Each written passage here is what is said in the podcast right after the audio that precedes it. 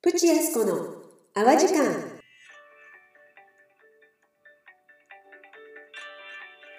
ボンジュール、世界の皆様おはようございます。こんにちは、こんばんは、やっこです。プチヤスコの泡時間始まります。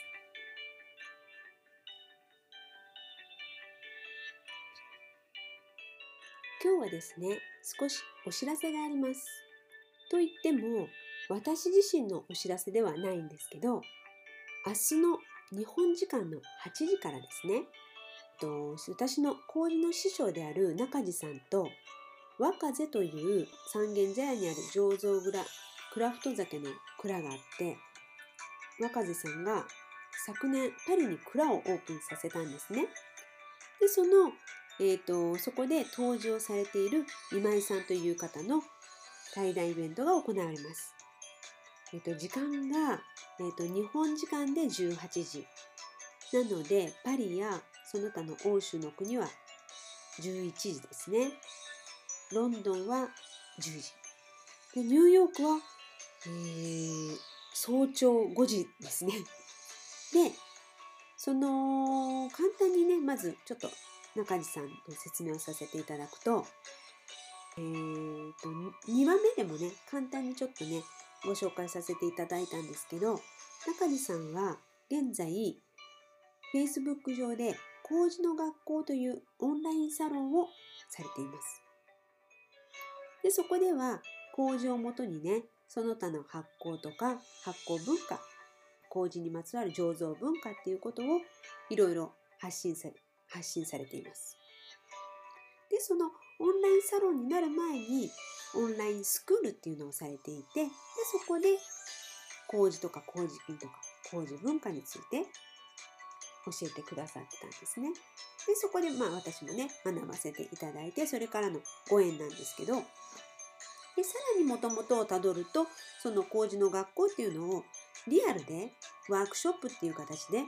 日間のワークショップを開催されていて、それが元になっていて、スクールになり、今はサロンになってるっていう感じですね。で、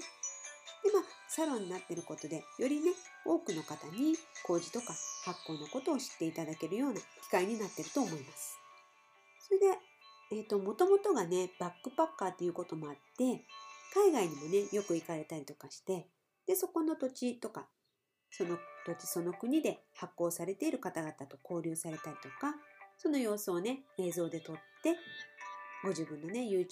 チャンネルの方にアップしてくださっていますので、ご興味のある方は見てみてください。本当にね、もともとアート系の出身の方なので、すごく映像綺麗ですので、ぜひ見てみてください。で、2年前に欧州ツアーで来られたことがあって、でその時はね、パリにも寄ってくださって、ワークショップもしてくださったんですけど、で、その時に何かその土地でね、ある、その土地の発酵物を見たいっていうことで、パリというかね、フランスはやっぱしワインが有名なので、それで自然派の美容ワインのね、ワイナリーに、訪問させていただいて、それはちょっとね、知り合いの有名なソムリエさんにちょっとお願いをして、そのお酒関係、ワイン関係とか、ソムリエの方にお願いをして、ちょっと連れて行っていただいたんですけど、でそこでちょっと結構ミラクルなことがあって、でその美容ワインってやっぱしまだちっちゃな市場じゃないですか。で、そこもね、そんなにすごく大きなワイナリーでもなかったんですけど、でそこで話してたら、なんかそこは、日本でね、個人で代理店をして、そこのワイナリーのワインを日本に輸入されている方がいらっしゃるみたいなんですけど、で、その方たち、そこのワイナリーの方とその代理店の方がね、お友達で、もともとはそこにちょっと修行に来られてたりとかしたのかな。で、知り合いで話してたら、その方っていうのは中地さんのお友達だって、中地さんはすでにそこのワインを飲んだことがあって、だったか、知ってたというね、そんなね、ミラクルな話がありました。それでまたこの麹の学校とかっていう活動を始める前、中地さんはもともと千葉県の神崎というところにある寺田本家という自然種としてものすごく有名な蔵で修行を8年ぐらいされていたんですね。でその寺田本家というのは本当にその、麹菌もそうだし乳酸菌とか酵母菌も全部天然の微生物を使われて、微生物がだから寄ってくるその自然によって発酵されるお酒を作っていらっしゃるものなんですね。でそのお酒に使う稲もお米ももちろん自分たちで育てられてて、それももちろん無農薬無肥料の本当に自然栽培という形で作られたお米を使われてるんです。それでそこの寺田本家さんっていうのはもうだからそのオーガニックだったりとか発酵とかあと自然派の方たちにとってはこうメッカみたいなもうところなんですけど、それで特に今の寺田勝さんっていう方がね通していらっしゃるんですけど、その先代が寺田圭介さんっていう方で、その方がねもともとは普通の酒蔵のような経営をされていて、でもちょっと経営が苦しくなった後に病気をして、でその時にいろいろなことに気づいて、その微生物との関係だったりとかもっとこう私たち見えないところの力とかを信じるということか、そういう自然発酵ということをものすごく注目をし始めて、でそれがもとに生きるということも実はすごくその発酵のシステムとよく似ている、発酵した生き方をするっていうことを、その発酵哲学っていうものをね提唱されて、発酵道という本を出されてね、もうそれは本当発行する人たちにとってのバイブルみたいな本なんですけど、それでものすごくこう有名になったというかね、その寺田本家っていうところは本当に一度ね私も訪れてみたいなと思っていて、本当はこの3月このコロナがなければ日本に帰って帰国をする予定だったのでね、その時に訪れたいなって思ってたんですけど、ちょっと今回はそれが叶わなかったのでね、いつか行ってみたいと思っているところになるんですね。でそこでねその中地さんは修行をされていたので、そこでその寺田圭介さんの行動発行的な生き方とか、そういう概念というかね、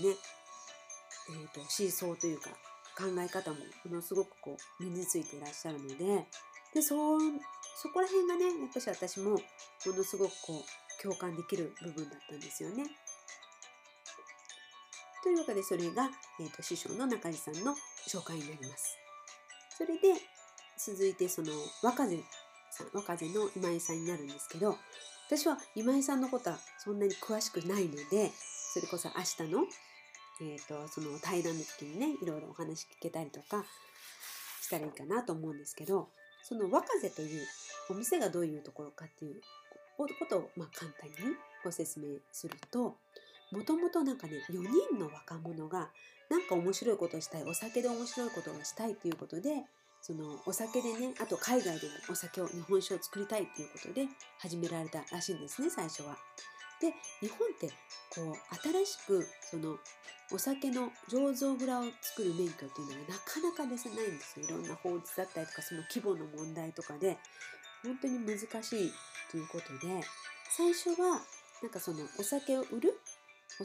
免許を取ってそのお酒の販売店、小売店になったと。で、知り合いの酒蔵さんにその自分たちにイメージするお酒を作ってもらってオリジナルのレシピのお酒を作り始めたってことだったんですね。それで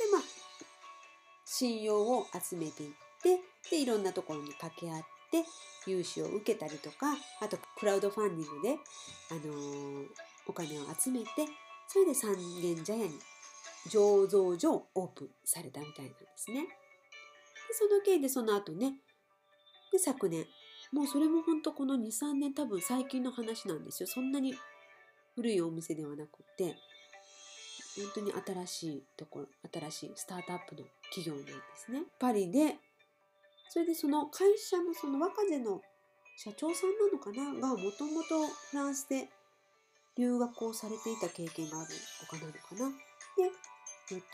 パリにもオープンしたいということで昨年オープンされたんですね。で、その一番最初のお酒が、まあ私もね、クラウドファンディングに参加させてもらって、何本かね、今、お家にあるんですけど、でも残念なことに私はお酒を飲めないんですね、アルコールが。なので、その発酵ランチをするときとか、なんか